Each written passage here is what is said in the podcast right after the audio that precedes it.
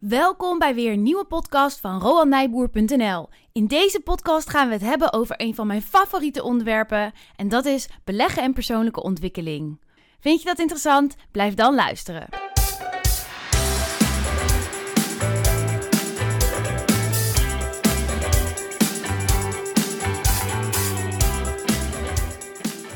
Ja, leuk dat je weer luistert naar een nieuwe podcast. Mijn naam is Barbara. En, En ik ben mij Rowan. Staat Rowan. Goed begin, Rowan. Ja. een heel leuk onderwerp vandaag. Namelijk beleggen en persoonlijke ontwikkeling. Ik ben eh, zelf heel groot fan van persoonlijke ontwikkeling. Dat is echt eh, mijn genre en eh, ik lees daar heel veel boeken over. Dat weet ik. Doe daar heel veel mee. Dus eindelijk een podcast waarin onze expertise echt een beetje samenkomt. Leuk hè?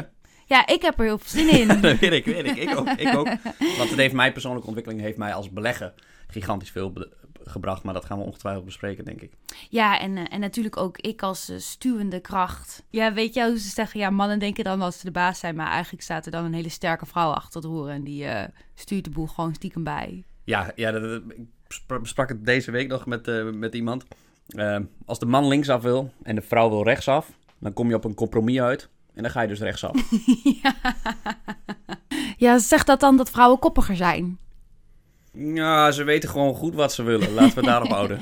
Wie zijn er dan betere beleggers? Daar ben ik wel benieuwd naar. Zijn dat mannen of vrouwen? Oh ja, goede vraag. Eh, pijnlijk antwoord, maar vrouwen. Ja? Ja, ja, ongetwijfeld. Weet je waarom? Nee? Omdat ze rationeler zijn en minder gedreven door ego. Is dit onderzocht? Ja, ik heb het een keer gelezen. ik zit even te denken of het wetenschappelijk is onderzocht of, of dat een tijdschrift dat heeft geschreven. Maar ik heb een keer gelezen dat vrouwen gemiddeld betere beleggers zijn. Oké, interessant. Ik vind het nog wel leuk om uit te leggen waarom dan vrouwen beter zijn. Eh, dat ego bij beleggen. Want mannen, als ze bijvoorbeeld een aandeel hebben gekocht, dan gaan ze daarin geloven. En ze willen veel minder snel toegeven dat ze ongelijk hebben. En dat is een stukje ego. Dus als je ongelijk hebt in een belegging en een aandeel daalt bijvoorbeeld heel erg, is de kans klein dat een man zijn verlies neemt. Dus eigenlijk blijft een man dan bewijs van te lang zitten in dat aandeel. Ook als hij er wel al uit had gemoeten. Ja, omdat zijn ego en zijn trots hem in de weg komt te zitten. Helemaal goed. En, eh, en wat ook nog een effect is dat mannen gemiddeld meer handelen. En handelen, dus aandelen kopen en verkopen, hoe meer je handelt, hoe lager je rendement gemiddeld. Hmm, dus al dat zijn eh, ja, ja, toch leuke verschillen om te horen. Gaaf hè? Ja, en dan Ja. een stukje eerste eh, persoonlijke ontwikkeling. Want je noemde net al even ego. Is het iets wat jij bent tegengekomen in je studiereis van beleggen? Oh ja, zeker. Ik was als, eh, als een jong knaapje van begin 20, vond ik mezelf ook echt geweldig, zeg maar. en eh, ja, ik, ik ben heel groot fan van Guy Spier. Dat is een vermogensbeheerder. Dat is een van de beste beleggers ter wereld. Hij heeft een boek geschreven, The Education of a Value Investor. Dus de- hoe je betere belegger wordt. En ik las dat de eerste keer, dus ik denk nu tien jaar geleden. Vond ik hem heel dom. Want hij beschreef al zijn fouten in zijn boek. En toen dacht ik, wat een domme fouten allemaal. Maar de, degene die dom was, dat was ik. Omdat ik, hij was degene die geleerd had van zijn fouten. Terwijl ik waarschijnlijk in zijn fouten, door een oordeel te hebben dat dat heel dom is, waarschijnlijk een paar jaar later ook dezelfde fouten maak. En toen ik het boek eh, twee jaar geleden weer las, toen, toen kreeg ik zeg maar zoveel respect voor hem en hoe hij zijn fouten bespreekt en de integriteit die hij daarmee uitstraalt en de eerlijkheid. En dat maakt hem zo'n goede belegger, want hij kan naar zijn eigen fouten kijken. Hij durft zijn eigen fouten te analyseren. En dat is heel pijnlijk bij beleggen, want als je een fout maakt, dan kost dat je heel veel geld. En dan psychologisch werkt het zo dat je het liefst dat wil negeren. Je wil niet meer inloggen bij je broker om dat te zien. En, en ja, dat, omdat dat zo pijnlijk is, snap je dat? Ja, dat snap ik. En waar ik dan echt nieuwsgierig naar ben, is hoe doe je dat dan, van je fouten leren? Dat is ongelooflijk moeilijk. Ja, goede vraag. Dat is heel moeilijk. En, eh, want het gevaar is dat je, dat je het vergeet uiteindelijk. En dat je heel veel jaren later weer in dezelfde fout trapt. Eh, Nou, en ik vind ook met, met leren van je fouten, het allermoeilijkste is dat het kan voelen als kri- kritiek. Het kan, je bent kritisch op jezelf en daarmee heb je een oordeel over jezelf. En dat is, ook al doen heel veel mensen alsof ze dat niet hebben, dat is iets wat bij heel veel mensen, als je het dan hebt over ego eerder, dat is natuurlijk iets wat je keihard raakt in je ego. En voor sommige mensen betekent dat zelfs dat dat ze raakt in, in hun hele zijn. Dat ze gaan twijfelen aan of zij het wel goed doen als mens. En, en, en niet iedereen kan dat loszien van elkaar. Dus het kan ongelooflijk moeilijk zijn om kritisch te kijken naar je fouten. Hoe, hoe pak je dat aan? Ja, en als, je bedoelt als beleggen kan het een gevolg zijn dat je gaat twijfelen überhaupt aan je beleggingsfilosofie. Ja, als je dat doortrekt naar beleggen, dan, dan zou dat inderdaad zo kunnen zijn. Of dat je denkt, sommige, bij sommige mensen kan het natuurlijk zo ver gaan als dat ze gaan denken, ja, misschien ben ik wel geen goede belegger. Misschien, uh, dat is misschien iets meer voor vrouwen dan voor mannen, als we dat toch over die verschillen hebben. Maar goed, zullen ongetwijfeld ook bij mannen uh, ertussen zitten. Hè? Of het raakt je in je ego, of het raakt je in je onzekerheid. Klopt, klopt. En uh, ja, ja, wat ik daar op dat gebied heel erg heb geleerd is, is van Tony Robbins. Of van uh, recent heb ik het boek gelezen van Pilacic. Ik weet niet hoe ik het precies uitspreek, maar Michael Pilacic. Uh, Master Your Mindset heet het boek geloof ik, of gewoon Mindset.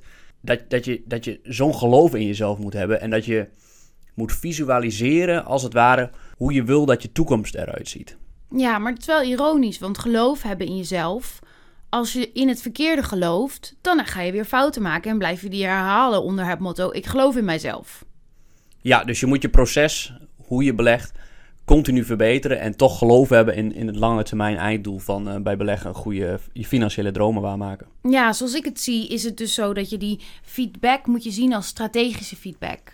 Je kijkt naar je proces, je kijkt naar je strategie, die verbeter je, die pas je aan en je vertrouwt erop dat op de lange termijn dat maakt dat jij in dit geval een hele goede belegger zult zijn. Dat, dat, dat hopen we. Jazeker. Nee. nee, daar ben ik ook van overtuigd. Dus ik, ik geloof ook heel erg in mezelf daarin. En uh, ja, je, je, fouten onder ogen durven zien. Dat, dat, dat helpt mij heel erg. En uh, ja, een concreet voorbeeld, hoe, want je vroeg hoe, uh, hoe leer je dan van die fouten? Ik, ik maak gebruik van een checklist. Er staan eigenlijk honderd verschillende criteria in waaraan ik een bedrijf eigenlijk moet voldoen. Ik heb, denk anderhalf jaar geleden nog een beleggersfout gemaakt, want elk jaar maak ik er meerdere met Zoo Plus. Dat, ja. dat is de grootste online huisdieren uh, voedselbezorgingsbedrijf van Europa. Met ja, dus uh, kom maar op met die 20 kilo konijnenvoer. Ja, dus die kun je allemaal thuis laten bezorgen voor mensen. Dat is vaak goedkoper. kun je bij, zooplus.nl bestellen. Maar dat tezijde, vanuit beleggingsperspectief heb ik daar een fout gemaakt. Uh, ik wist wel van Amazon af, maar ik heb ze onderschat. En ze concurreren rechtstreeks tegen Amazon. Omdat Amazon ook online huisdierenvoedsel verzorgt en automatisch zijn prijzen aanpast aan concurrenten. Waardoor, je, waardoor ZooPlus de rest van hun, hun, leven waarschijnlijk blijven concurreren tegen Amazon. Met als gevolg dat die winstmarges heel laag zijn. Met als gevolg dat aandeelhouders niet blij zijn. Dus wat heb ik gedaan? Die checklist waar ik het over had van 100 criteria, daar voeg ik dan aan toe. Concurreert dit bedrijf met Amazon? Ja. En als dat zo is, dat is niet leuk. En wat, wat nog meer fout was bij dit bedrijf, dit bedrijf is afhankelijk van nieuwe klanten van Google. En dat is nog zo'n machtig bedrijf. Dus dit bedrijf zit midden in een uh, grote storm die voorlopig niet ophoudt te bestaan en daardoor heel kwetsbaar is. En dit gaat dan heel erg over hoe dat vanuit een beleggingsperspectief jouw fout was. Maar het is vast heel pijnlijk geweest dat je die Soeplus, want je hebt Soeplus toen wel gekocht. Ja, ja. En het is vast pijnlijk geweest om tot die conclusie te komen van hé, hey, dit gaat niet goed. Het gaat niet zoals ik had bedacht. Ja, dat is heel, heel, heel naar. En ik had, er, ik had er ook een analyse van 25 pagina's over geschreven. Dus ik had ook heel veel tijd in gestopt. En het is psychologisch heel lastig. Als je ergens tijd in stopt, dan geloof je daar ook meer in. Dus het is heel moeilijk om dan je verlies te nemen. Ja, en dat vind ik wel heel leuk. Dat staat ook in die uh, Persuasion, heet die, geloof ik, van uh, Cialdini. Cialdini, ja. ja. ja. En dat hij zegt, als je eenmaal ergens in gelooft, dan krijg je een soort bias. Je, je, je gaat dan bewijs zoeken om je heen dat het zo is. Ja, je gaat alleen maar het goede nieuws wat jouw theorie eigenlijk bevestigt, dat wil je lezen. En al het andere wat je theorie weerlegt, dat, dat negeer je gewoon. En dat is zo, uh, bij beleggers gaat dat zo vaak mis. Ja, en dat is ook zo moeilijk, want het is een onbewust proces. Ik bedoel, als je bedenkt hoeveel prikkels je brein per seconde al ontvangt, dan ons brein werkt dus heel erg met die prikkels. dat filtert het. De brein filtert heel veel eruit en probeert voor jou te bepalen wat voor jou relevant is om bewust mee te krijgen en niet. En dat is hetzelfde voor de patronen die je, waar je naar handelt. Hè? Zoveel handelingen die je onbewust uitvoert. En ja. het is dus super moeilijk om dat te gaan zien. Om te gaan zien dat je bewijs aan het zoeken bent voor waar jij in gelooft. Hè? Dus als jij zegt, ik geloof in Zoe Plus, dan ga je daar bewijs voor zien. Maar jezelf daarop betrappen, dat is ook al heel moeilijk. Uh, ja, maar, maar dat leer je dus ook gaandeweg door je fouten en vooral ook over boeken. Bijvoorbeeld eh, van James Montier, eh het boek eh, Behavioral Finance. Dus het gedrag van mensen en hoe je jezelf misleidt als belegger. Wat, eh, wat voor lessen gaf hij daarin dan? Eh, een hele simpele is dat verlies doet veel meer pijn dan hetzelfde aan winst. Ja, Dus, dus verlies, dat wil je eigenlijk niet nemen omdat dat zoveel pijn doet. En dus als een aandeel daalt bijvoorbeeld, dan zijn mensen geneigd om dat aandeel te houden. En de vraag is, eh, dat is niet de vraag, moet ik het aandeel houden? De vraag is, is die daling terecht? dus dat is dan denk ik ook de manier waarop jij reflecteert. Door jezelf de vraag te stellen, Is die daling terecht? is die daling terecht? En zo ja, waarom is dat dan terecht? En vervolgens pas je je strategie of je tactiek of in dit geval je checklist daarop aan voor een volgende toekomstige belegging. Ja, en wat je dan ook kan doen, is als je een aandeel koopt, hoofdargumenten opschrijven op een klein papiertje waarom je het aandeel hebt gekocht en dat wegleggen. En dat als je begint te twijfelen, bijvoorbeeld als de beurskoers is gedaald, die argumenten er weer bij te pakken en of die nog steeds geldig zijn. Als dat zo is, dan kan het zijn dat die daling onterecht is en dan hou je het aandeel gewoon. En kan het zelfs een kans zijn om bij te kopen. Hm, hele mooie wijsheid. Eigenlijk ook wel toepasselijk voor een heleboel keuzes die je maakt in je leven. Dat je dat even op papier zet. Ja, dat je de hoofdpunten op papier zet en dat als je twijfelt aan je eh, op de lange termijn visie even gaat twijfelen, wat ben ik nou eigenlijk aan het doen of waarom doe ik dit, kan je even teruglezen van eh, waarom je dat nou precies aan het doen was. Ja, dan kan je ontzettend helpen. Maar stel nou dat het echt helemaal misgaat met zo'n aandeel. Dus dan hebben we het nu niet meer over Soe Plus, maar je koopt een aandeel en eh, het gaat echt, het daalt en de beurskoers daalt en je raakt in paniek. Je begint hem te tilten als het ware. Ja, ja. Te tilten. Ja, dan, dan krijg je totale kortsluiting in je hoofd en dan kun je niet meer normaal denken. Nee, misschien raak je wel een beetje in paniek. Zo van, ik moet nu, nu verkopen. Of weet ik veel wat iemand dan denkt. Ja, dan kom je onder stress te staan en onder stress eh, neem je gemiddeld slechte beslissingen. Ah, dus dat is al een stukje advies. Niet, eh, als je gestrest voelt, neem dan geen beslissing. Maar wat moet je dan doen als je dat zo ziet en begint te voelen van... "Uh." Wat je, wat je moet doen is rustig blijven. En wa- wat is dat nou, hè? Ehm, ja, wat ik dan bijvoorbeeld zou gaan doen, is ervoor kiezen om eerst niet te handelen, niks te doen. En een lange wandeling te gaan maken. En alles op een rijtje te zetten. En zoals ik net zei, even weer ook terugkijken naar die argumenten. Waarom heb ik dit aandeel gekocht? En zoals 2008 en 2009, op het allerlaagste punt van aandelen, heel veel mensen zijn, zijn hem toen ge- getild, zeg maar. En hebben besloten op het laagste punt om hun complete aandelenportefeuille te verkopen. Ja, Op het allerslechtste punt. Maar dat is psychologisch heel logisch. Want je bent in paniek, in stress. Hetzelfde nog misschien, eh, dat zul jij herkennen, waar jij het wel eens over hebt. Dat eh, vecht- of vluchtprincipe. ja, Want hoe, ja, als ik het goed begrijp, vroeger was het heel handig als er een eh, leeuw aankwam, dat je, dat je gewoon vlucht. ja. Toen diende je dat. Dat, was, dat diende je. Dan bleef je leven. Ja, dat was, dat was waarschijnlijk heel handig. En nu, datzelfde gevaar, alleen dan nu denk je dat er gevaar is, je raakt je geld kwijt. Dat principe eh, is het nog steeds bij ons in onze hersenen. Je vlucht niet, maar je vlucht nu door je aandelen te verkopen. Ja, je reageert vanuit die, eh, vanuit die gevoel van angst, vanuit dat gevoel van gevaar. Terwijl als we realistisch kijken naar de wereld waarin wij nu leven, dan is er eigenlijk bijna nooit meer sprake van levensbedreigend gevaar. En zeker niet wanneer het op, om zulke dingen gaat. Hè? Dus dan kun je heel erg afvragen: is dit gevoel van angst terecht en moet ik daar wel iets mee doen? Ja, ja je, gaat, je gaat er niet dood aan. Vroeger ging je dood als je er niet handelde, maar nu... Ja, vroeger moest je meteen handelen. Hè? Ik Ja. bedoel, zodra je dat gevaar zag, moest je ook wat gaan doen. Ja, ja, Ja. ja. En het- eigenlijk is dat, dient dan ons nu helemaal niet meer. Hoe meer we dan handelen vanuit dat gevoel, hoe meer kans dat je wel misschien de verkeerde beslissing maakt. Ja. Ja. ja, en wat mij dan heel erg helpt is bijvoorbeeld eh, professor Siegel, die de afgelopen 200 jaar naar aandelen heeft gekeken en hoe die het dan gemiddeld doen. En dan blijkt, bijna elke 10-jaarsperiode doen aandelen het fantastisch. Dus het kan best zijn dat een aandelen in een jaar halveren, maar op de lange termijn, als je daar vanaf kunt stappen van die hectiek op dat moment, zullen aandelen het dan goed doen. En want in het heetst van de strijd, dan denk je, de wereld gaat naar de kloten. Maar het blijkt keer op keer dat dat wel meevalt. Ja, en op het gebied van tilten, wat ik de mensen wil meegeven, is die financiële crisis is natuurlijk even geleden. Maar er, komt weer een beurscrisis aan, dat de beurs op, in een jaar weer met 50% daalt. Wanneer dat is, geen idee.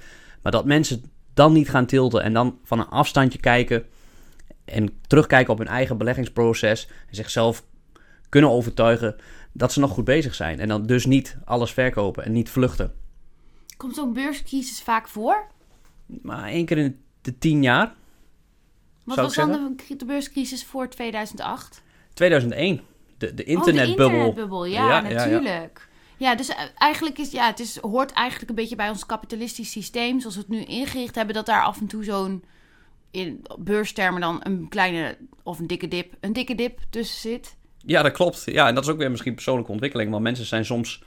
eh, een mens is soms optimistisch en soms pessimistisch. Als je je baan dreigt te verliezen, ben je wat pessimistischer. En als het heel goed gaat, ben je optimistisch. En zo werkt de mensheid ook. Ja. En daar be- beweegt de beurs op mee. Ja, want het fascinerende is dat zulke beurscrisissen ook toch ook vaak worden veroorzaakt door het massa-effect, toch? Ja, de psychologie van de massa. Ja, Ja. zo van, eh, de, het wordt ons verteld door de kranten en door het nieuws van... ehm, oh, pas op, er komt een, eh, een crisis aan en het zal slechter met ons gaan. En dan gaan mensen dan vervolgens naar handelen, waardoor die crisis ook een realiteit wordt. Ja, dat wordt een eh, zelfversterkend effect. En in, in die zin laat je, luister dan ook niet naar de media op zo'n moment. Want die helpen je eigenlijk om te tilten. Ja, en jij zegt ook heel vaak, eh, je moet eigenlijk juist kopen als het bloed door de straten loopt. Zeg je altijd heel luguber. Ja. Ik ben visueel ingesteld, dus ik zie dan ook allemaal... Nou, laten we het daar maar niet over hebben. Maar ja, dus eigenlijk eh, moet je ook tegengesteld handelen als je dat kan in zo'n crisistijd. Ja, sterker nog, als je in paniek bent, dan zou dat juist een koopadvies zijn. Ja, nou zou ik dus nog steeds niet willen adviseren om vanuit dat gevoel überhaupt enige vorm van handeling te doen. Ja, Maar als je er dan eens goed over nadenkt of je dat durft, dan is dat eigenlijk de, de kerstsale waar we het altijd over hebben. Dat is, de, het, is het aankoopmoment. Het Ja. is gewoon sale. ja, ja. ja. En Korting, korting, korting. Ko- Ja, ja, klinkt heel logisch. Als er producten in de opruiming zijn, willen we meer kopen. Maar als aandelen in de opruiming zijn, willen we minder kopen. Ja, dit kunnen we geloof ik niet vaak genoeg zeggen. hè? Ja, Oké, laten we verder gaan. En ehm, laten we eens gaan kijken naar. Eigenlijk zat het net ook al in ons stukje. Luisteren naar andere mensen. Van wie neem je advies aan? Van naar wie luister je voor raad? Hoe kijk je daar naar? ja, ik weet nog dat ik in het begin, toen ik begon met beleggen... ehm, ik begon bij de Rabobank met beleggen en die geef, gaf ook altijd advies. En op basis van dat advies van een analist kocht ik een aandeel. Ja, luisteren naar een analist in dat opzicht. Klinkt best als een goed plan. K- klinkt heel logisch, hè? Want die, die eh, besteedt zijn hele week daaraan. Ja, en jij weet er nog niet zoveel van. Dus hij, Ja. hij zal weten waar hij het over he- heeft. ja, en die doet het onderzoek, dus dat scheelt heel veel tijd ook voor jou. En, eh, en, en je kan mooi als het misgaat. Kan Naar die analist niet, wijzen. Juist, hoef je niet jezelf de schuld te geven. Kan je iemand anders de We schuld hebben het geven. even over dat ego waar we het aan het begin over hadden. Dat, eh, dat komt dan niet in het geding. Ja, ja, en dat is ook altijd de reden waarom CEO's bijvoorbeeld eh, McKinsey of IBM inhuren. Want dan kunnen ze zeggen, ja, McKinsey zei dat ik het zo moest doen. Dus ja, ja, eh, ja, ja, ontsla mij niet, want eh, ik was het niet. Ik had extern advies aangevraagd en Zo dek je jezelf in. En, maar goed, ehm, luister naar niet. Ik zou niet naar, naar een analist luisteren, want die heeft vaak bijvoorbeeld zelf helemaal geen aandelen in dat bedrijf. En dat heb ik van Taleb, bijvoorbeeld recent het boek Skin in the Game. Skin in the Game betekent dat je ook iemand die zegt je moet die kant op, maar, dat, maar zou die ook zelf echt die kant op gaan? ja. Dus je wil dat diegene concreet zelf dan ook eigen geld in dat aandeel heeft gestopt. Maar zelfs dan is het toch geen garantie dat het een, een goed idee is. Nee, en die analist die volgt vaak ook honderden bedrijven en heeft dus weinig tijd om in een aandeel te stoppen. En die zijn vaak veel te rooskleurig, want die willen een mooi verhaal opschrijven. En die kijken niet kritisch, want ze, ze willen adviseren, ze willen dat de klant zoveel mogelijk handelt en hebben dus hele andere belangen. Ja. Dus je, ja, Ja, nee, ook als we terugkijken naar wat we nu in deze podcast besproken hebben. Als je, zelfs al luister je naar een andere belegger, zelfs al luister je bij wijze van naar jou. ehm, jij hebt het ook wel eens bij het verkeerde eind gehad. Maar we bespraken al, wat ook in influence staat. Op het moment dat jij gaat geloven dat het een goed idee is, ga je ook tekenen daarvoor zien. Dus jij bent op dat moment heel erg overtuigd van een aandeel. En een aandeel dat je gekocht hebt en dat het een goed idee is. Eh, ja, dat hoeft niet zo te zijn. nee, je, je kan het mis hebben, want de toekomst loopt gewoon niet altijd zo als je verwacht had. Ja, maar naar wie luister je dan wel? Ja, ja ik, ik luister naar, naar de topbeleggers. Kai Spier noemde ik net al. En er zijn er nog een aantal. Monish Pabrai, David Einhorn, Bill Ackman, Warren Buffett natuurlijk, Charlie Munger. En ik kijk wat ze in portefeuille hebben. Ja, En dat bespraken we laatst volgens mij ook, ook wel in de vorige podcast. Maar die, die, zet- die, die zijn en goede beleggers en stoppen dus hun eigen geld daarin. Zijn Ja. er dus echt van overtuigd. En zijn onafhankelijk.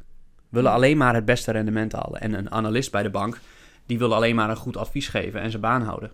Ja, ja en daar, is, daar, daar heb je toch altijd het, geval van inside information.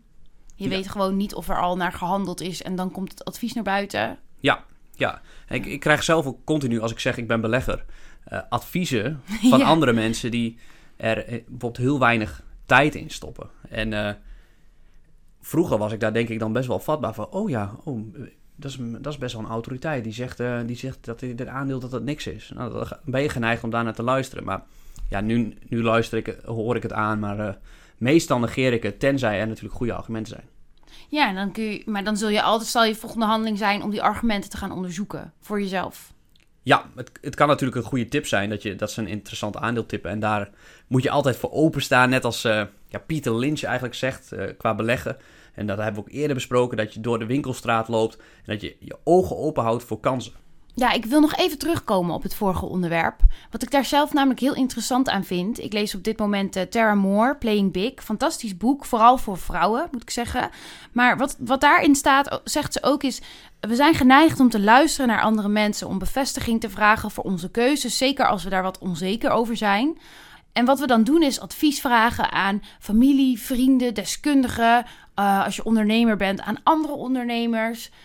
Maar eigenlijk zegt ze, moet je daar helemaal niet naar luisteren. Want wat er dan gebeurt is dat je heel erg veel advies krijgt. En heel veel advies is helemaal niet van toepassing. Want advies is pas goed advies op het moment dat het jou dient in wat jij doet onder jouw omstandigheden.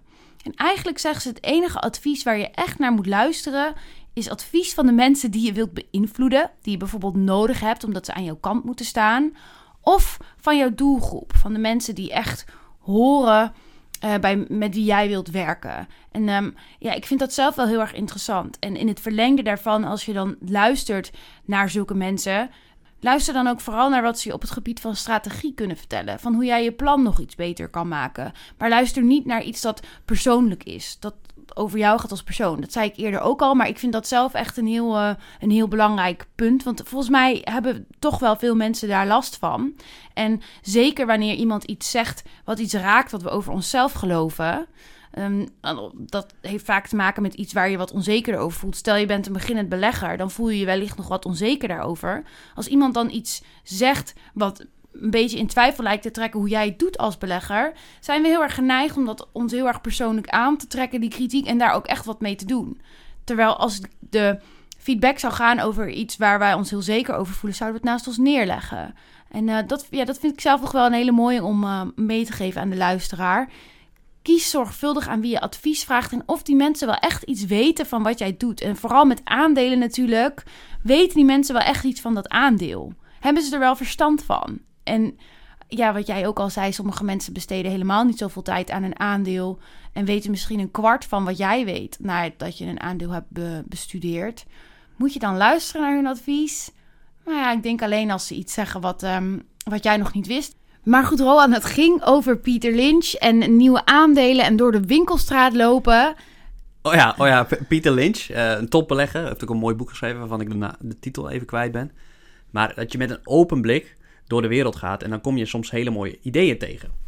Ja, het voorbeeld dat we wel vaker genoemd hebben, door de winkelstraat lopen en eh, jij met je detectiepoortjes van Nederland bijvoorbeeld. Ja, of eh, de website die jij nu aan het bouwen bent, eh, die bouw je met Wix. Dat is een websitebouwer en dat, daar overweeg ik nu om aandelen in te kopen.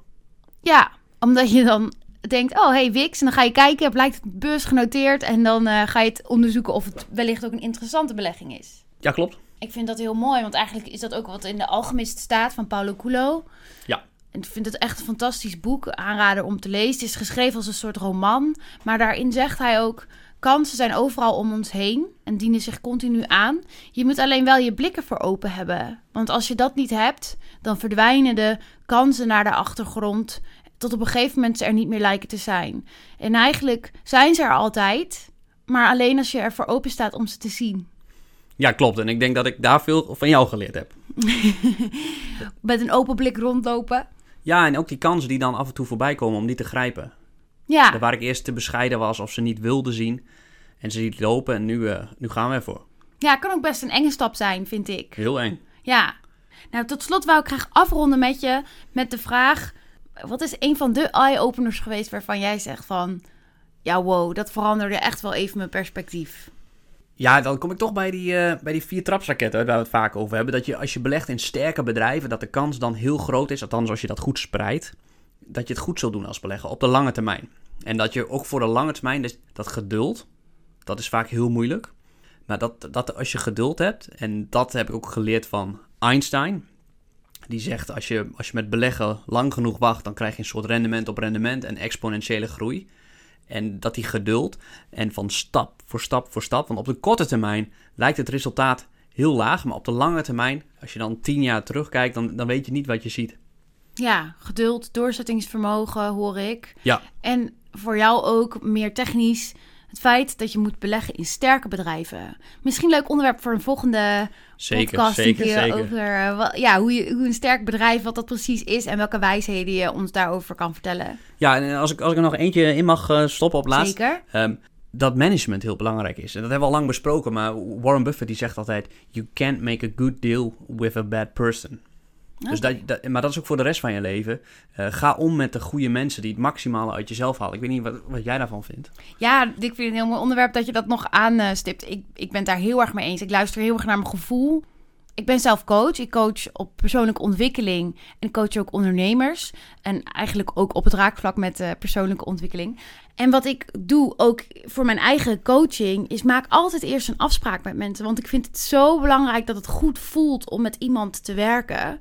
En dat is gewoon essentieel. Ik denk gewoon dat als je mooie dingen in het leven wilt bereiken, mooie dingen wilt behalen, dat je dat moet doen met mensen die de juiste energie ook hebben, om het zo maar even te noemen. Dus die voor dezelfde dingen gaan en gewoon echt, ja, voor mij is dat wat goed voelt. Als iemand niet goed voelt, als ik, dan betekent het vaak toch dat er iets mee is, of dat ze ergens een beetje onzuiver zijn in hun handelen. En ehm, ja, dat is zo essentieel, vind ik dat. Zeker ook als je mensen om je heen wilt verzamelen waar je je goed bij voelt en die jou ook gelukkig maken. Ja, En jou tot een hoger plan brengen. ja mooi. Ja, want an- anders word je ook teleurgesteld als je dat niet doet. Ja, en dat gaat natuurlijk ook verder, want zulke mensen zijn ook in staat om je uit te dagen en je energie te geven. Jazeker. En eh, ik, ik denk dat deze podcast, überhaupt als je het over uitdagen hebt, dankzij jouw coaching op mij tot stand is gekomen. Want an- anders was, was er niks geweest. Dan hadden we nooit beleg- had ik nooit beleggers kunnen helpen. Waarschijnlijk als jij niet had gezegd, ga, ga, je, ga je droom achterna. Dat is lief, maar je was er vast, vast en zeker uiteindelijk ook gekomen. Maar het kan nooit kwaad om even een steuntje in de rug, eh, een duwtje in de rug te krijgen. Jazeker, want dat... Als, Steuntje in de rug. Ja, mogen mogen er nog eentje erbij? Want, ehm, de- want goede mensen, ehm, de kracht van kopiëren. Kopiëren van ideeën of, of het leren van andere mensen. En, Ja. da- en daar geloof ik ook, een heel groot deel van mijn beleggingsfilosofie is ge- ge- gewoon gekopieerd van alle topbeleggers. En daar heb ik dan mijn eigen visie op gedraaid. Maar heel veel is kopiëren. En ik denk dat je als mens dan heel erg vooruit gaat. Ik, ik weet niet hoe jij dat ziet. Ja, dat kan je ook heel erg beschermen van het maken van fouten die anderen al hebben gemaakt. Of het opnieuw uitvinden van het wiel. Door dezelfde fouten lopen die misschien anderen ook al doorheen zijn gegaan. En die dan nog een keer gaan doorlopen. Dat is natuurlijk zinloos. Dan helpen we ook, als je dan naar onze beschaving in het geheel kijkt, helpen we onze beschaving ook niet vooruit, toch? Klopt. Dat wij dan ook weer vijf jaar dezelfde fouten gaan maken als anderen al lang hebben gemaakt. Om dan tot de conclusie te komen dat ze gelijk hadden. Nee, nee, dat klopt. Dat is onzin. Maar toch heb ik soms heel vaak leerlingen die, die vinden dat ze het allemaal zelf moeten doen. En eigenlijk ben je dan veel te streng voor jezelf. Ja, je, je mag best, best goede ideeën jatten.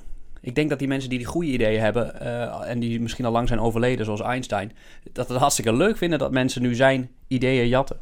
Maar in de schoolbank noemen ze dat plagiaat, oh ja, toch? dat is plagiaat. Ja, ja. ja het, is, eh, het is maar hoe je het vormgeeft, hè? Nou ja, het is eigenlijk wat jij zegt. Als je dat kopieert van verschillende en dan je eigen visie erop loslaat. Dat is wanneer het leuk en interessant wordt. Ja, Ook gaat, voor je leerlingen. ja, dan gaat het om dat je Einstein wel even noemt, maar dat je daar je eigen visie op uh, uitdraait. Ja, dus Ja. je gaat je eigen visie en beeld daarbij. eh En misschien is dat ook wel de grootste takeaway van deze podcast. Dat je je eigen visie ontwikkelt en dat je je gelooft in je eigen kunnen en je eigen handelen. En dat je op basis daarvan de relevante informatie om je heen verzamelt die je nodig hebt, maar wel met een open blik. Ja. En dat je daar uiteindelijk naar handelt en je toekomststrategie op uitstippelt. Dat is denk ik een heel mooie afsluiting. Oké, dan laten we het eh, daarbij. Cool. Tot de volgende keer. Waar gaan we het de volgende keer over hebben? Basic Fit. Een sportieve podcast wordt dat. God, straks sleep je me nog mee voor onderzoek.